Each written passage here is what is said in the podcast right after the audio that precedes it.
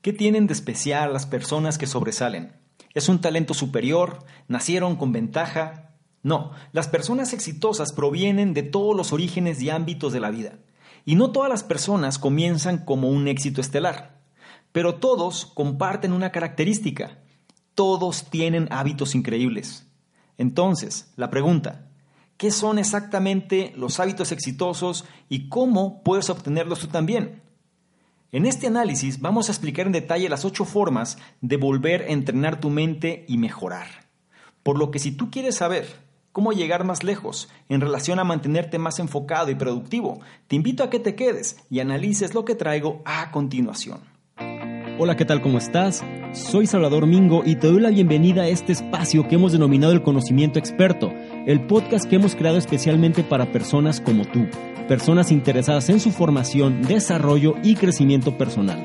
Nos enfocamos en generar los análisis de los mejores libros que pueden ayudarte a este propósito, donde hablamos de diversos temas como emprendimiento, inteligencia social, inteligencia emocional, ventas, desarrollo personal, negocios, comunicación, filosofía de la riqueza, marketing, entre otros. Y no solo eso, sino además hemos incorporado cápsulas de información donde en pocos minutos hacemos la reflexión sobre un tema de interés te aseguro que incorporando esto a tu vida, tu contexto personal y financiero cambiará.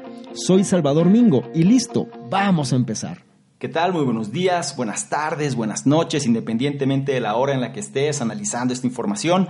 Es un placer para mí que pases parte de tu tiempo en tu propia formación, en que seas una mejor versión respecto a quien fuiste el día anterior.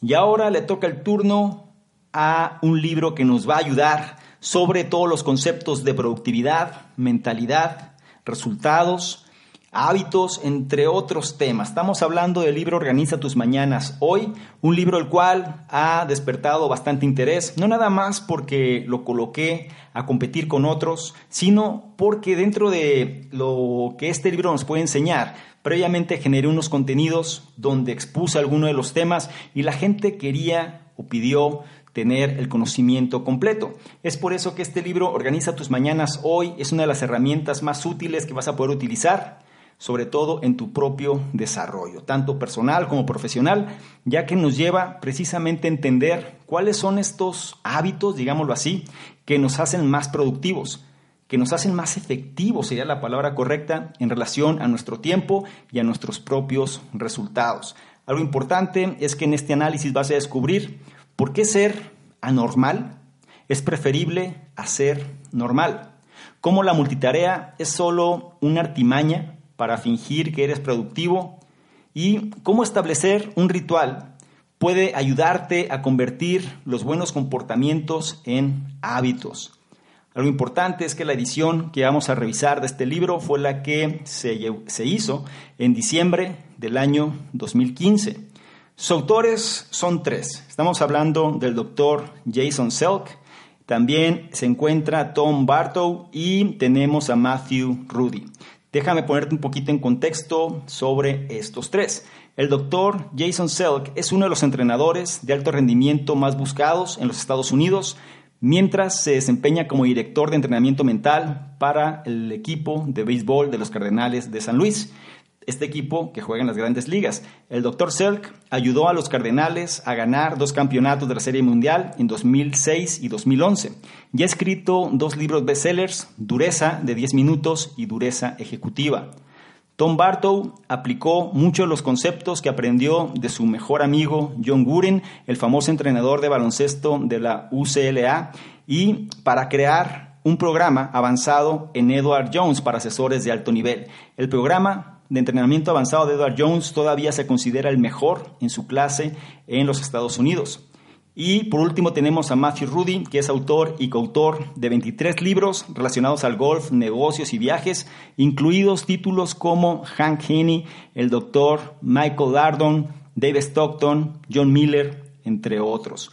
Entonces son personas que saben muy bien de lo que hablan, son personas de las cuales podemos aprender, son personas que se dedican a esto de la manera profesional, es decir, muchos de ellos se dedican a hacer eventos, conferencias, talleres, donde llevan a las personas a que sean más productivos, más efectivos, altos directivos, eh, presidentes de compañías, deportistas, atletas, es decir, Muchas personas asisten precisamente con estos autores en relación a poder desarrollarse mejor. Y vas a comprender por qué los ocho, digamos, estas ocho formas de las cuales entrenar tu mente va a llevarte precisamente a mejorar en relación a tus resultados. Como me gusta mencionarte, en cada análisis toma notas si te es posible y si no, escucha, analiza con especial atención cada uno de los puntos y trata de incorporar aquellos que más rápido puedas adherir a tu estilo de vida. Habiendo dicho lo anterior, comenzamos precisamente con el primero de ellos, que dice, simplemente no es productivo concentrarse en más de un objetivo a la vez si deseas resultados positivos.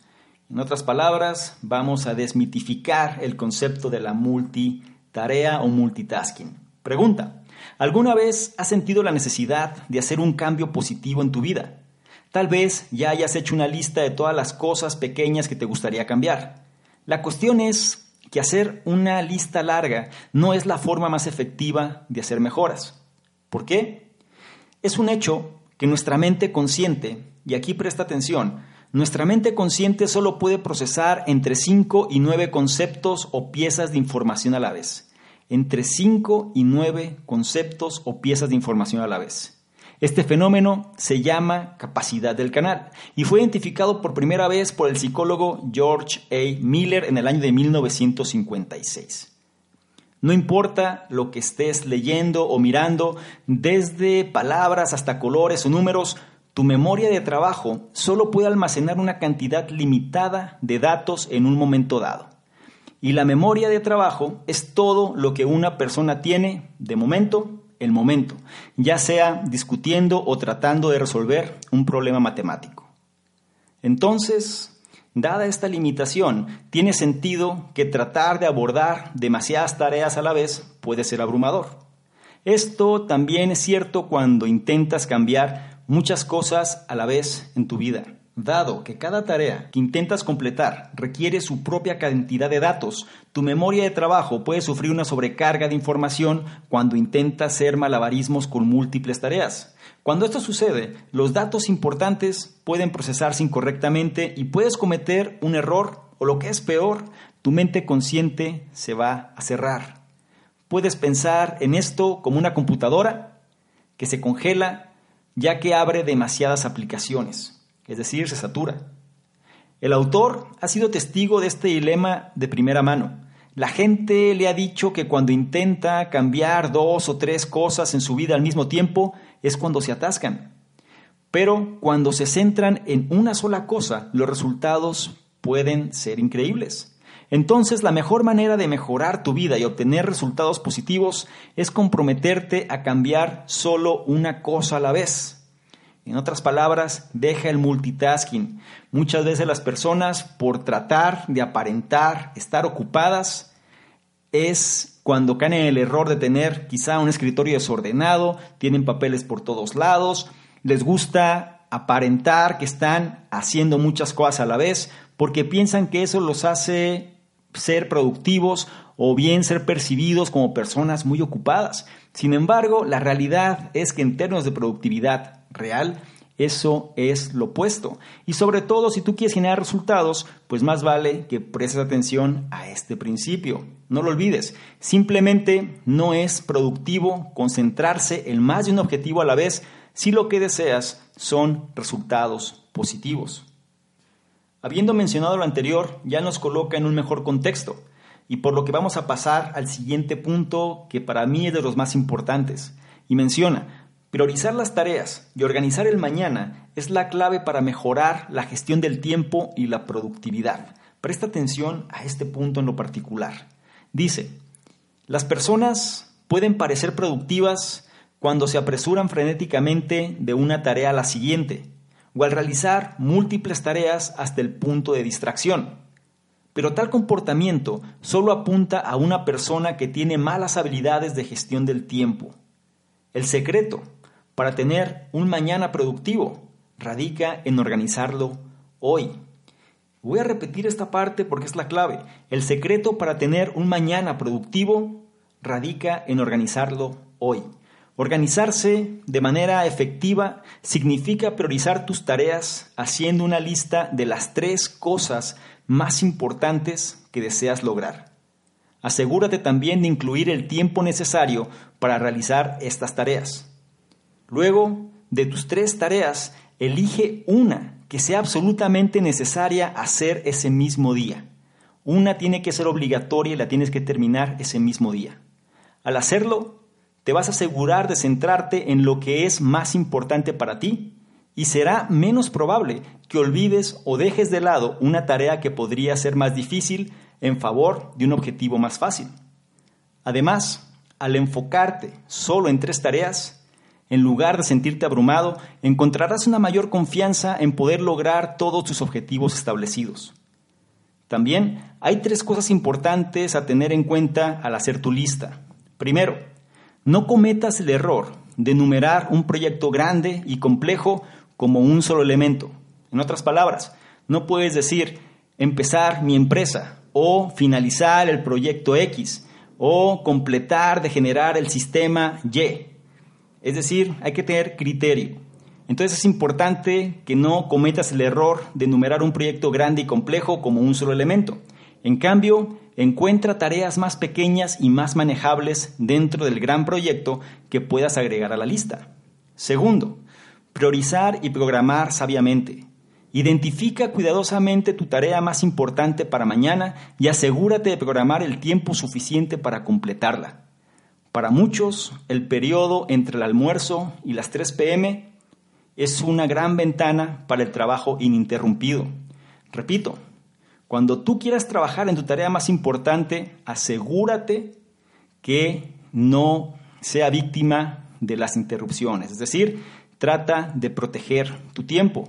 El autor recomienda que aproximadamente entre las 12 pm y las 3 pm es una hora donde las interrupciones pueden afectar lo menos posible. Obviamente, él hablando desde eh, la cultura de su país. Esto trata de llevarlo más bien al lugar donde tú te encuentres.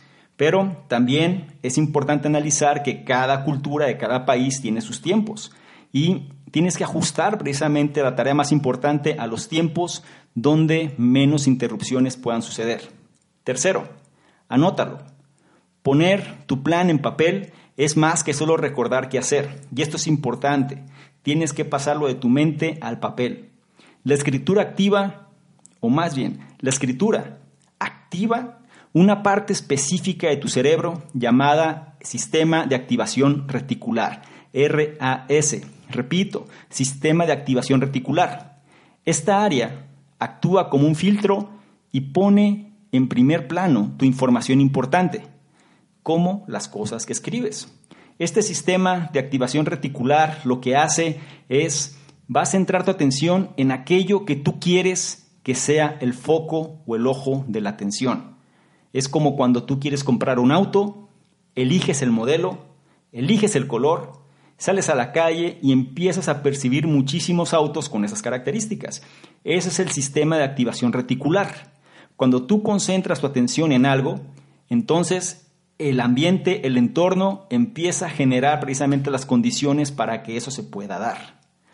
No es que sea algo nuevo, quizás siempre han estado ahí esas condiciones, pero tú no tenías activado precisamente esta gestión reticular. Ahora, cuando tú te concentras en lo que exactamente quieres hacer, este sistema de activación reticular se activa y eso te va a ayudar precisamente a generarlo con una mayor efectividad. Entonces, la cuestión importante es con un plan de ataque prioritario y por escrito estarás listo para conquistar el día que viene. No olvides, priorizar las tareas y organizar el mañana es la clave para mejorar la gestión del tiempo y la productividad. Con esto pasamos al punto 3 que dice, maximiza el tiempo que tienes buscando formas de estructurar objetivos y aumentar la productividad de las reuniones. pocas palabras, aquí vamos a comentar un poco sobre los tiempos muertos. Pregunta, ¿alguna vez has mirado tu lista de tareas y deseas que haya más de 24 horas en un día? Aquí hay cuatro consejos sobre cómo aprovechar al máximo el tiempo que tienes. El consejo número uno, no pierdas el tiempo esperando. ¿A qué me refiero? Es posible que no pienses que el tiempo entre citas o el tiempo entre reuniones sea valioso, pero estos cortos periodos pueden sumar horas significativas. Entonces, en lugar de hacer girar los pulgares o revisar Facebook, pasa tu tiempo extra productivamente. Lo más probable es que haya un correo electrónico al que puedas responder o documentos que deban hacerse. En otras palabras, muchas veces cuando tienes un espacio entre una reunión y otra reunión, o bien a lo mejor te cancelaron una reunión, se toma como tiempo libre, se toma como, bueno, voy a, de, voy a esperar hasta que empiece el siguiente evento que tengo.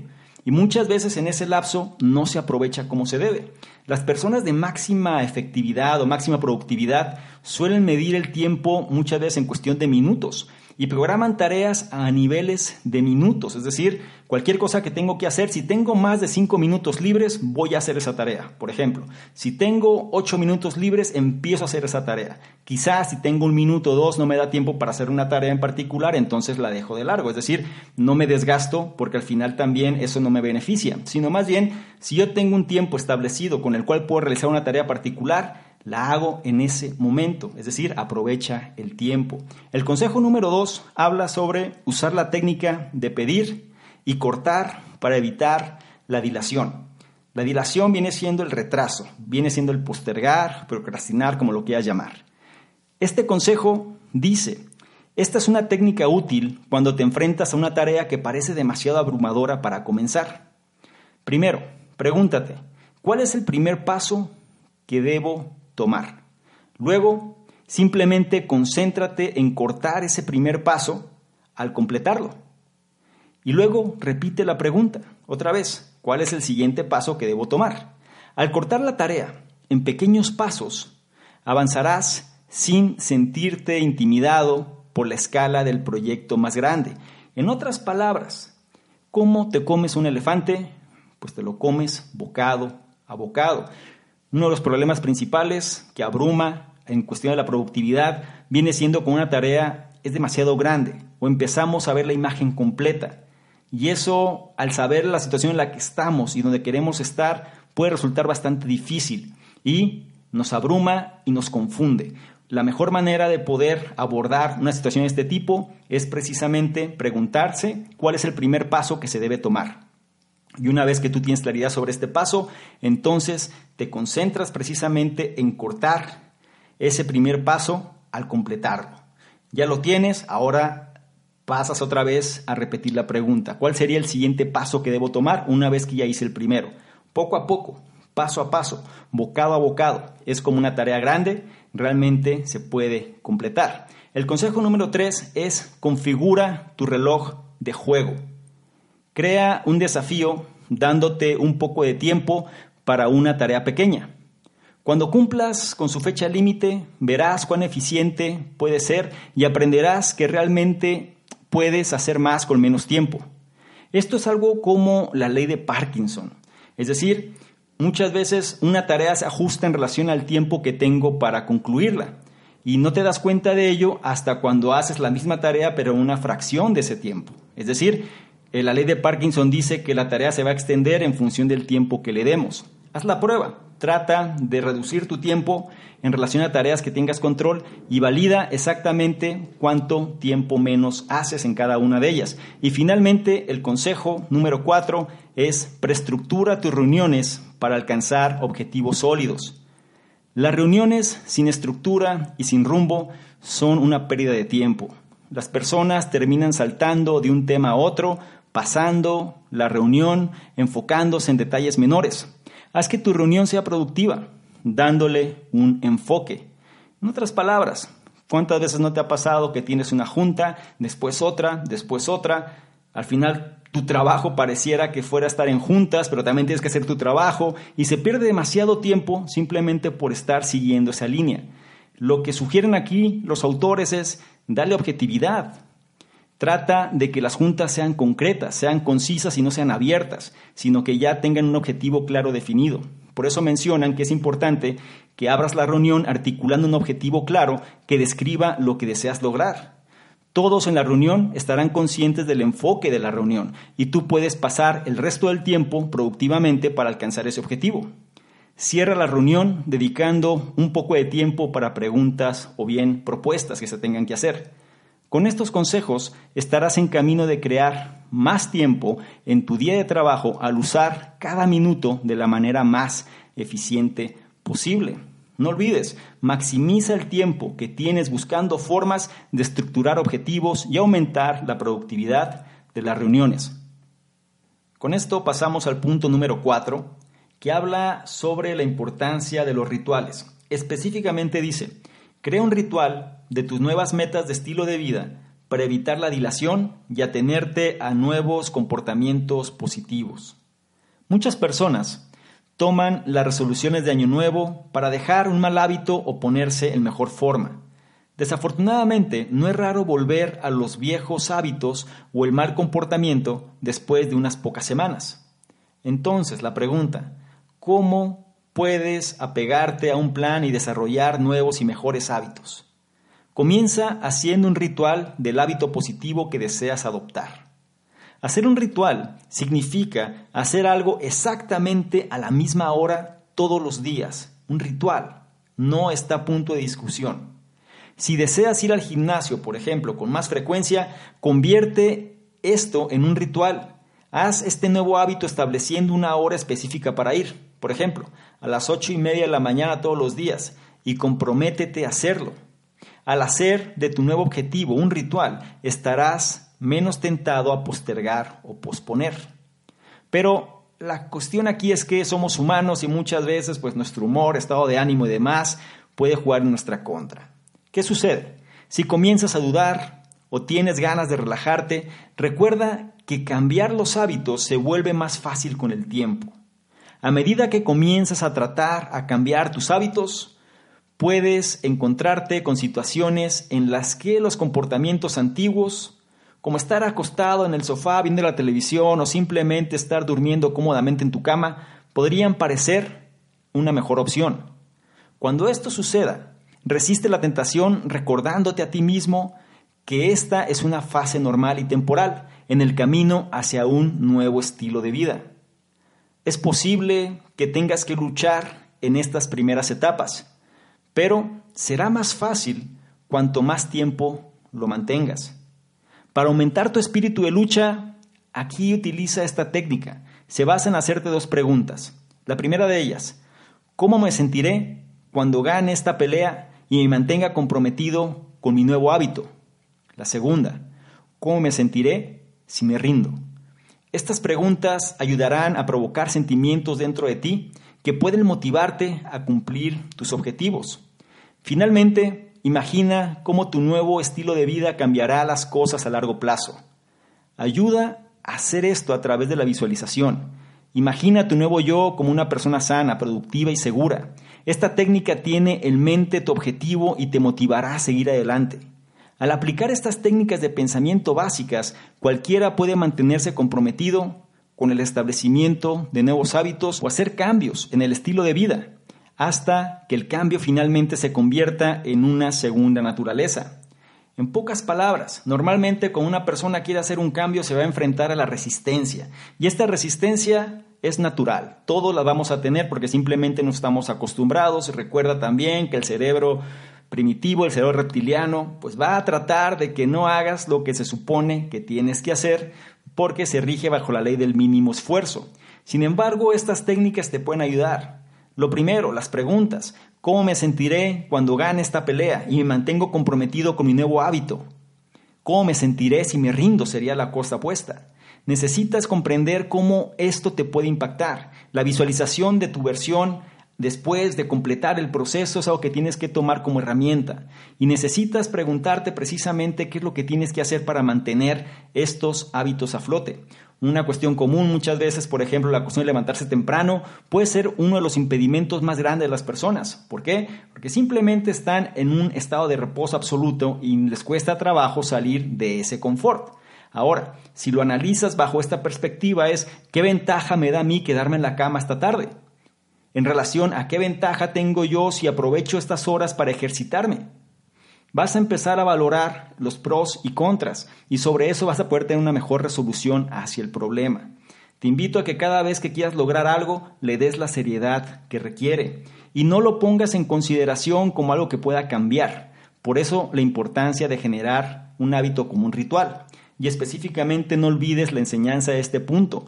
Crea un ritual de tus nuevas metas de estilo de vida para evitar la dilación y atenerte a nuevos comportamientos positivos.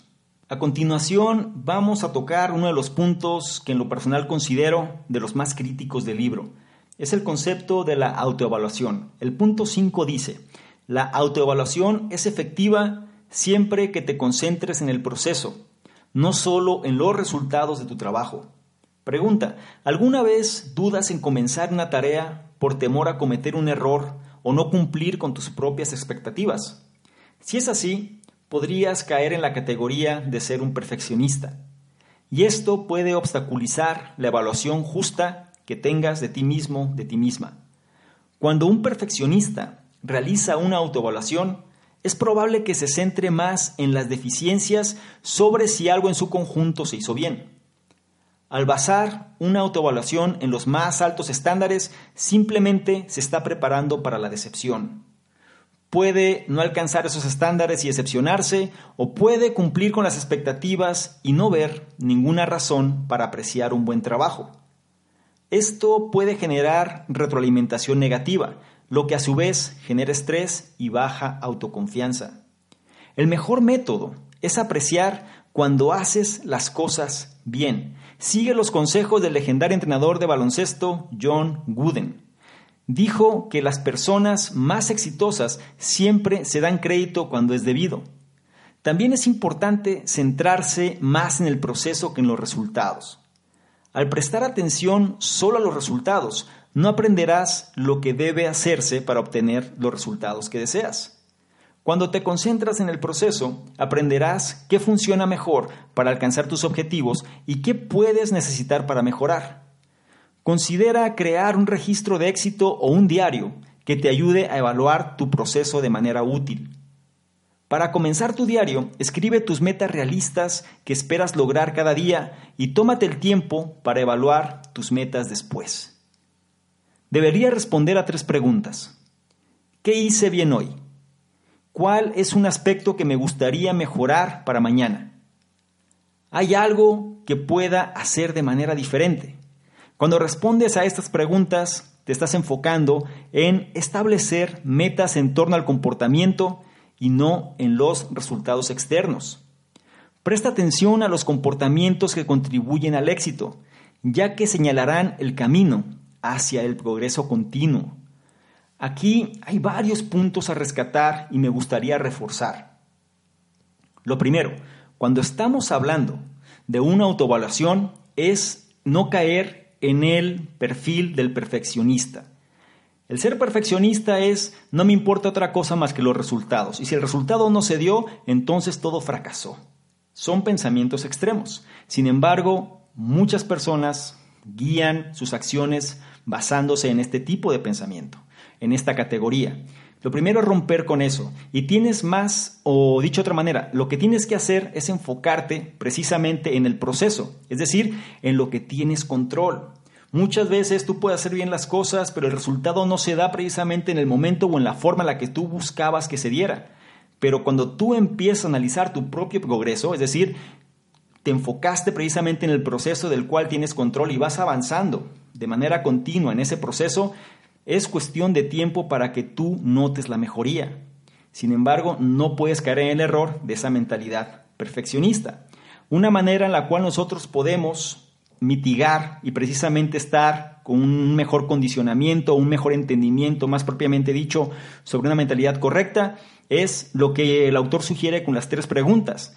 Y específicamente, por un lado es, dice, ¿qué fue lo que hice bien hoy? O dicho de otra forma, más puntualmente es, en las últimas 24 horas, ¿qué cosas hice bien? Tres aspectos que haya hecho bien.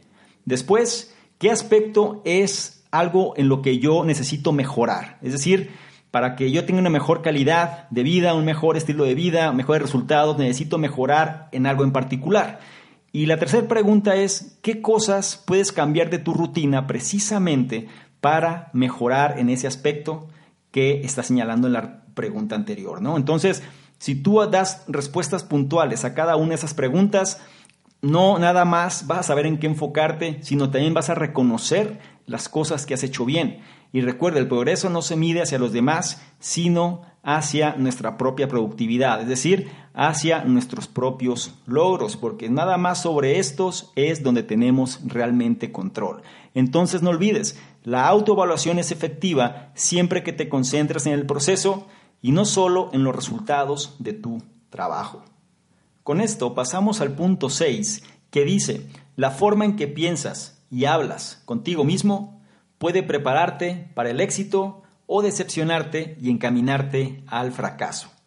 Pregunta, ¿alguna vez te has convencido de no hacer algo? Tal vez ibas a solicitar un nuevo trabajo o pedir un aumento o un ascenso, pero luego pensaste, ¿para qué molestarme?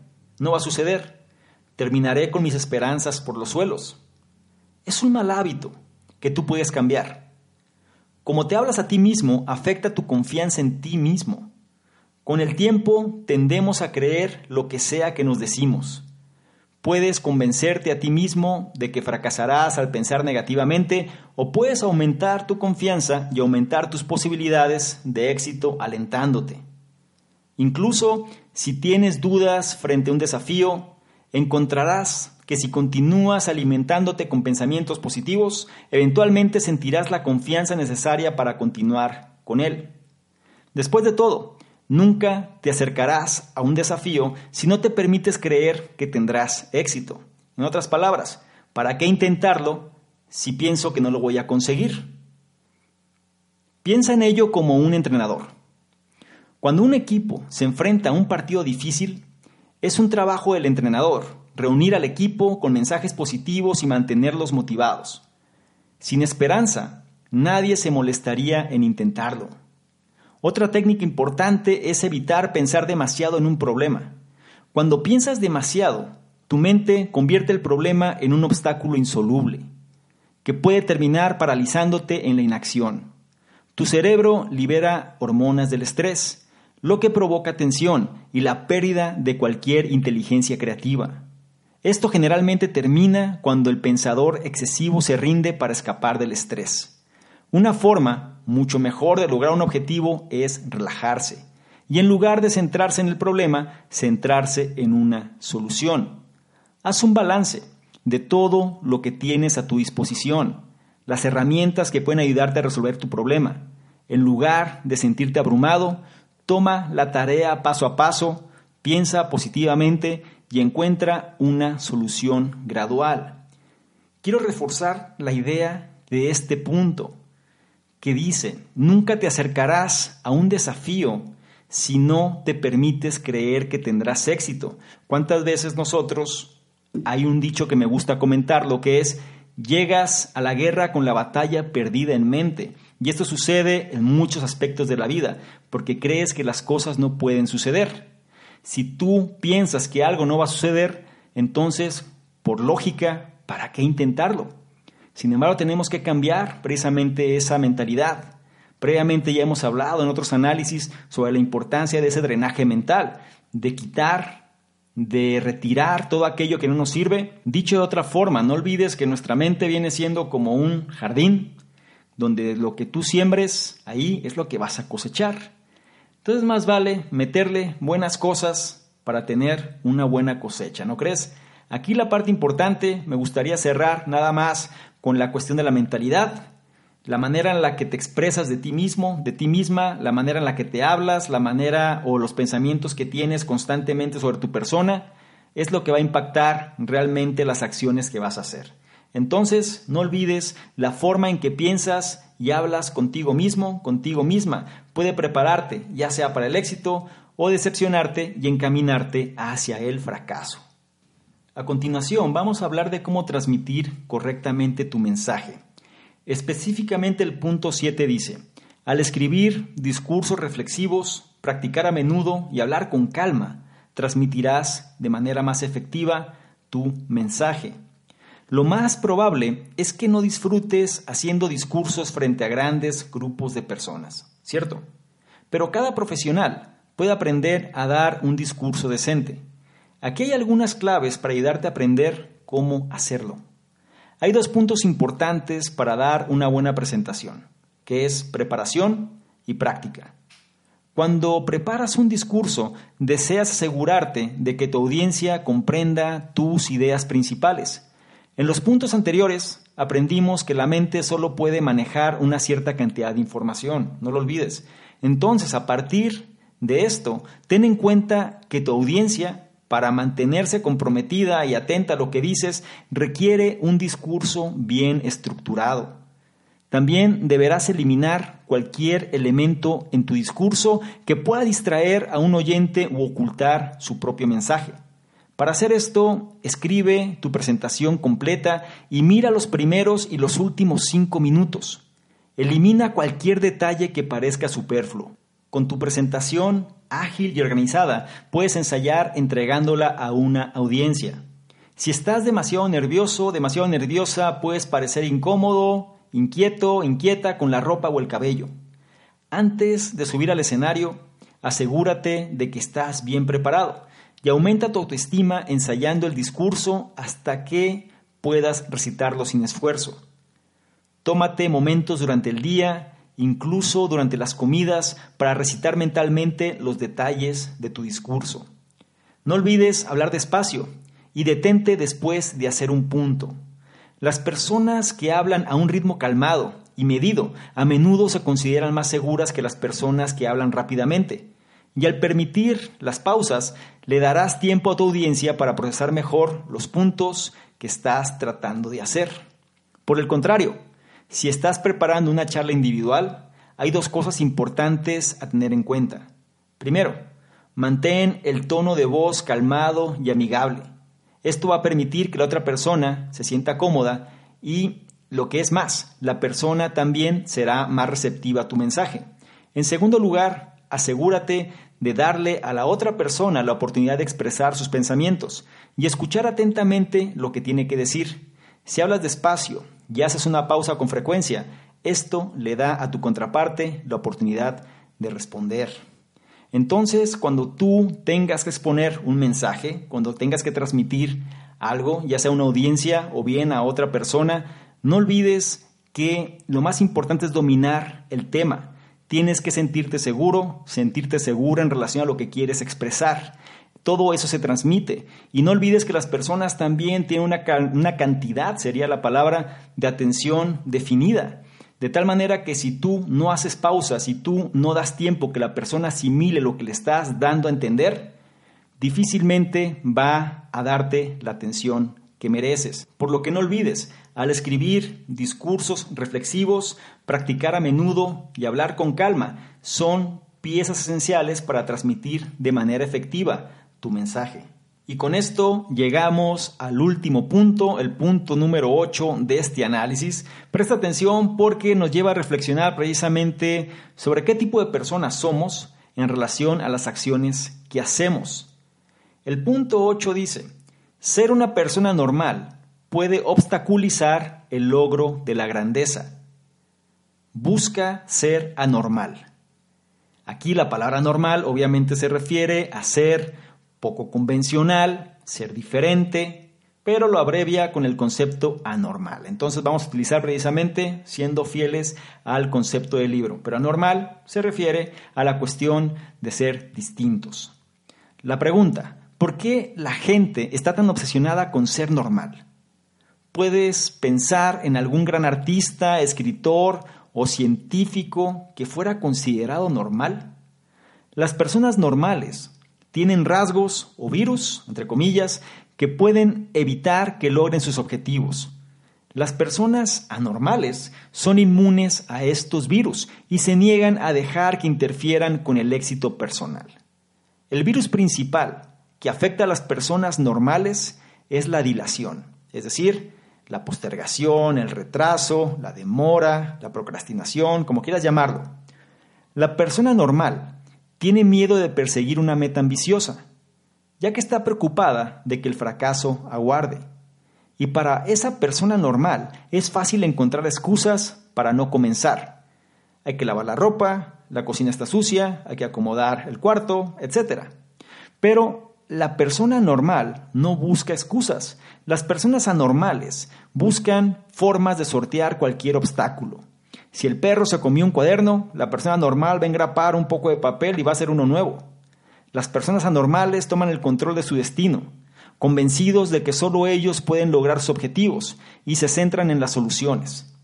Un virus secundario relacionado con la procrastinación se centra en cosas que no puedes controlar. Las personas normales pueden cegarse de las cosas que pueden controlar, obsesionándose con cosas que no pueden. Por ejemplo, el clima, hace mucho frío, está lloviendo, o bien el ambiente, el perro del vecino ladra, o cosas como la economía, que ahora los precios han subido, etc. Al centrarse en tales preocupaciones, las personas normales se distancian de los aspectos de su vida que realmente pueden mejorar. Para las personas anormales, tales preocupaciones son una pérdida de tiempo y energía. En cambio, prestan atención a lo que pueden controlar y las partes de sus vidas que pueden mejorar. Entonces, haz lo que hacen las personas anormales. Crea un plan de acción paso a paso sobre lo que te gustaría mejorar en tu vida y cómo lograrlo. Incluso podrías agregar una lista de cosas que puedes y no puedes controlar para asegurarte de que no te distraigas en el camino. Aquí es importante cerrar precisamente con esta reflexión sobre qué tipo de persona eres. ¿Eres una persona que se centra en soluciones o eres una persona que busca excusas para no hacer?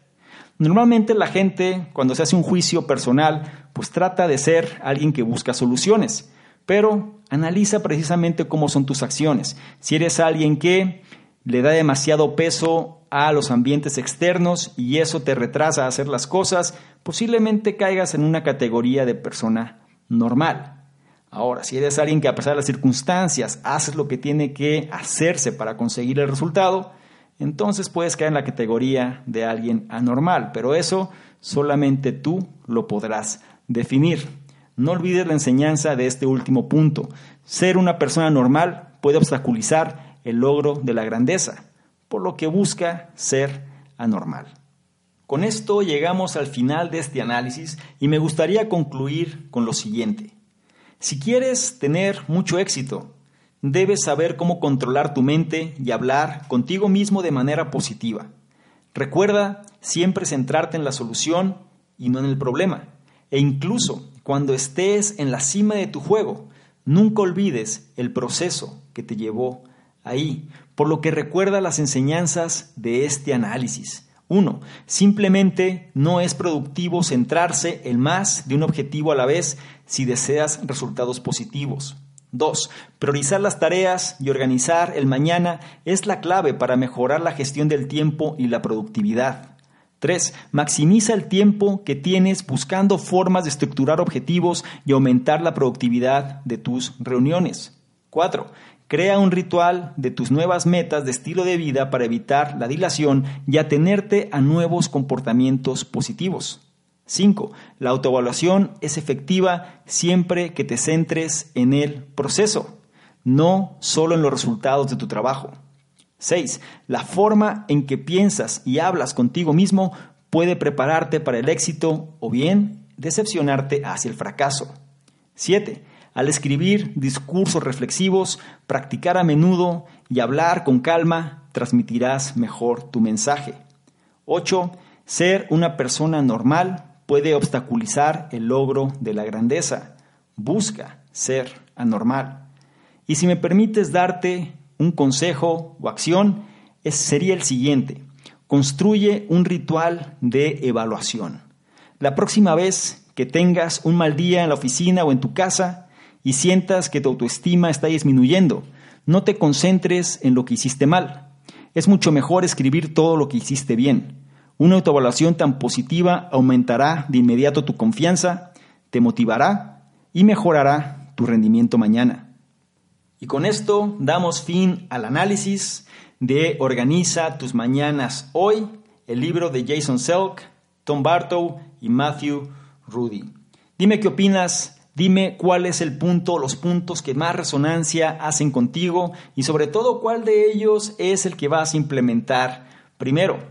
A mí este es un libro que me parece sumamente práctico y sobre todo las enseñanzas que dice nos puede ayudar a replantear mejor nuestros planes. En otras palabras, nos ayuda a entender qué es lo que tenemos que hacer, sobre todo para enfocarnos en concluir las cosas, en lograr concretar aquello que deseamos hacer. Muchas veces nos llenamos de sueños, nos llenamos de planes, nos llenamos de cosas, pero terminamos por no hacer. Y la cuestión aquí es, en lugar de estar haciendo o pensando hacer mil cosas, mejor céntrate en tres cosas cada día que vas a hacer al día siguiente. Tres cosas y de esas tres elige una la cual tiene que ser obligatoria. Y sobre toda esta base, tú vas a ir avanzando poco a poco para tener días más productivos, ser más eficiente y sobre todo volverte una persona mucho más eficaz.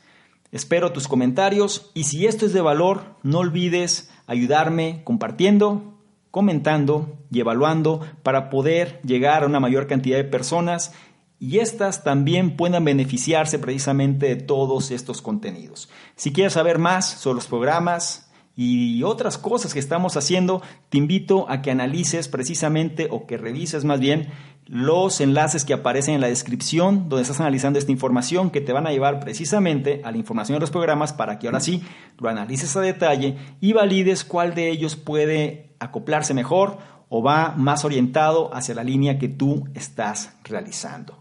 No dejes de comentar, como dije antes, de evaluar y de compartir, porque eso es precisamente lo que nos va a ayudar. Y si tú lo haces, yo me voy a seguir comprometiendo precisamente a generar los mejores contenidos dentro de mis propias posibilidades.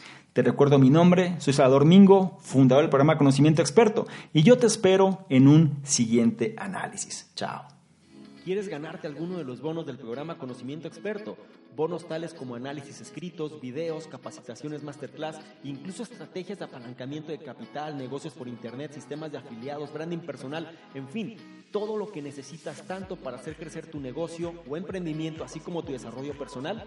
Si es así, esto es lo que requiero que hagas. Número uno, regístrate al podcast, ya sea que estés en iTunes, iBox o cualquier otro. Y número dos, deja un comentario que nos ayude a mejorar y aporte valor a la comunidad. Si es así, nosotros de manera aleatoria vamos a escoger cuál de ellos es merecedor de los bonos. Entre más participes, es un hecho que más vas a recibir. Si quieres saber más sobre todo lo que hacemos, dirígete a la página de salvadormingo.com, donde encontrarás, además de los análisis, el blog, los programas que realizamos e incluso distintos proyectos que estamos ejecutando. Todo esto para apoyarte tanto en tu formación personal, así como en el desarrollo de tu emprendimiento o negocio.